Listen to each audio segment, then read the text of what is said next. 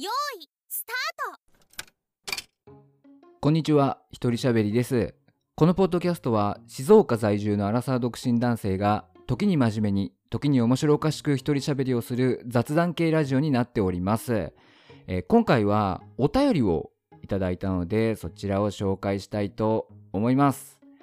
えーポッドキャストネームふみこさんありがとうございます。えちょっとねメールフォームへの URL とかが、えー間違ってたりなんかしたこともあったみたいでですね、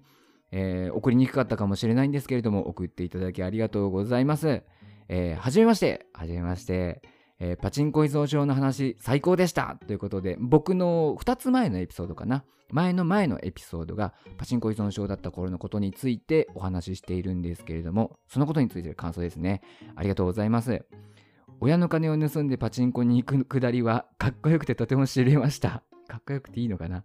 えーさて一人しゃべりさんに質問です。女性と女性が初めて知り合った場合仲良くなるためには恋バナをすればいいとよく聞きます。一方男性が男性と知り合った場合は仲良くなるには下ネタを話せばいいと聞いたことがあります。これは本当ですか？ということで。えーふみこさんありがとうございます、えーじゃあこの質問についてですね僕は真剣に考えてみました。まずですねこれは本当ですか？ということなんですけれどもまあ本当だと思います、えーただですねえー下ネタって男性はね多分男性は下ネタみんな好きだろうってことだと思うんですよ。女性はみんな恋バナ好きでしょっていうことだと思うんですよ。ただですね男性でもやっぱ下ネタがね苦手な人っていうのはいて、まあ、女性も恋バナ苦手な人っていうのがいるので、まあ、やっぱ100%ではないっていうのはこれはね仕方ないですけれどもまあ久美子さんもお分かりだと思いますけれども100%ではやっぱないですよね。でこの恋バナをすればいい下ネタを話せばいいっていうことの本質みたいなものは多分共通の話題がやっぱ仲良くなるためにはあった方がいいよってことだと思うんですよ。恋バナっていうのはやっぱ女性の間みんな好きだし、まあ、共通の話題になり得る下ネタも男性みんな好きだし、えー共通の話題になる可能性が高いっていうことで多分言われていると思うんですよね。なのでまあ大人になってから誰かと知り合って、えー仲良くなっていかなければいけないってなった時になった時ってまあ大体何かしらの共通の話題ってあると思うんですよ。例えば仕事の関係だったら当然仕事の話すればいいですし、うん、まあ住んでるところとか、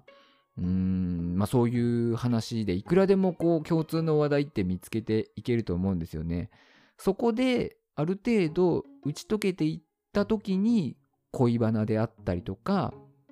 うん、下ネタであったりとかが生きてくるのかなっていうふうに思います。おそらくふみこさんもある程度の関係の人のうんある程度の関係でもう一段階本格的に仲良くなるために恋バナ下ネタが有効なんじゃないかみたいなねことだと思うんですけれどもさすがに例えば初対面で会って話していきなり下ネタぶち込むっていうのはちょっとね僕としては僕だったらちょっとびっくりしちゃいますね。あの一度名古屋の医大生の男の人と初対面で話したことがあったんですけども昼間にねファミレスで話したんですけどももガンガン下ネタ言ってくるタイプだったんですよね。で周りにお子さん連れのお母さんとかねいるわけですよ。にもかかわらずガンガン下ネタ話されて僕もなんか喋りづらいしうわってちょっと思いましたよね。だからやっぱりうん初手初手下ネタはあんまりかなって思います。だからまあ共通の話題があってそこから入っていってで次に何だろう例えば「あの店員さん可愛くないですか?」とかうーん僕芸能人だったら〇〇が好きなんですよねとかうんこういう髪型の女の子可愛いですよねあのファッション可愛くないですかみたいななんか女の子の話題、うん、下ネタじゃない女の子の話題をうん出す感じがやっぱいいんじゃないかなって僕は思いますね。だから下ネタを話せばいいというよりは女の子の話題を出せばいいんじゃないかなって僕は思います。うん。あのね可愛い女の子やっぱみんな好きなんですよ、ままあ、女性かもか女性もでしょうけど、うん、やっぱ男の人で可愛い女の子が嫌いな人なんていなかったいないんですから。だからもう女の子の話題を話せばいいと思います。うん。いやー楽器可愛いっすよね。つって。そしたらそうだね。つって。なんか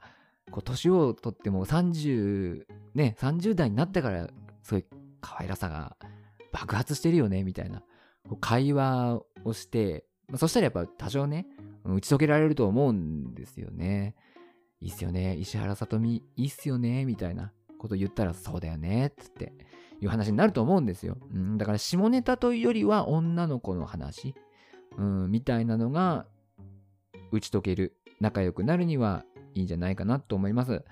まあ、改めてこのふみこさんの質問にお答えすると、まあ、男性同士が下ネタを話せば仲良くなるっていうのは、まあ本当だと思いますが、下ネタはちょっときつすぎるかなと。うん。だからまあ、えー、共通の話題があればそこから入っていって、で、女の子の話題。うん。可愛い女の子のお話をするのがちょうどいいと思います。僕は、それぐらいがいいかな。それぐらいの話だったりしときやすいですね。いきなり下ネタを話されちゃうと、もう下ネタの人っていう印象が相手にね、あのー、もう抱いてしまうので。で、おそらくふみこさんこういう質問をね、僕にしてくれたのは、おそらく僕がこのポッドキャストで結構下ネタ的なことを話しているからだと思うんですけれども、実はですね、僕、普段はほぼほぼ下ネタを言わないんですよね。まあ、過去に、あの、むっつりスケベって言われたくないっていうエピソードをね、えー、お話ししたことがあるんですけれども、まあ、だからね、普段あんま言わないから、いざ言うとね、お前むっつりスケベだなみたいな風に言われちゃうっていうね。うん、でも僕は普段あんまり言わないです。なんか自分が下ネタを言うことで、下ネタ言う人だ、下ネタの人だって思われたくね、ないっていう。まあ、このポッドキャストで違いますよ。このポッドキャストで違うんですけれども、普段をね、あんま思われたくないっていうところがあります。まあ、だから、うん。可愛い女の子の話を、男の人、男性、しましょう。もう、うん。可愛い女の子の話しましょう というわけで、いかがでしたでしょうか？ふみこさん、本当にありがとうございました。えー、このポッドキャストでは、えー、Google メールフォーム用意してありますので、そちらから、えー、質問、まあ、感想、まあ、他、なんか僕に言いたいことあったら、何でも送ってください。またですね、ハッシュタグ用意してあります。ハッシュタグ鳥しゃべ、ひらがなで鳥しゃべをつけて、各種 SNS でつぶやいていただけると大変嬉しいです。あとですね、僕のツイッターですね、ツイッターへのリプライ、DM 等もお待ちしております。まあ、何でもね、質問、相談、何でも送ってください。えー、以上で今回は終わりたいと思います。本当にお便りあると、おしゃべりがね、より楽しくなるので、ありがたいです。本当にありがとうございます。えー、というわけで今回は以上です。ありがとうございました。バイバイ。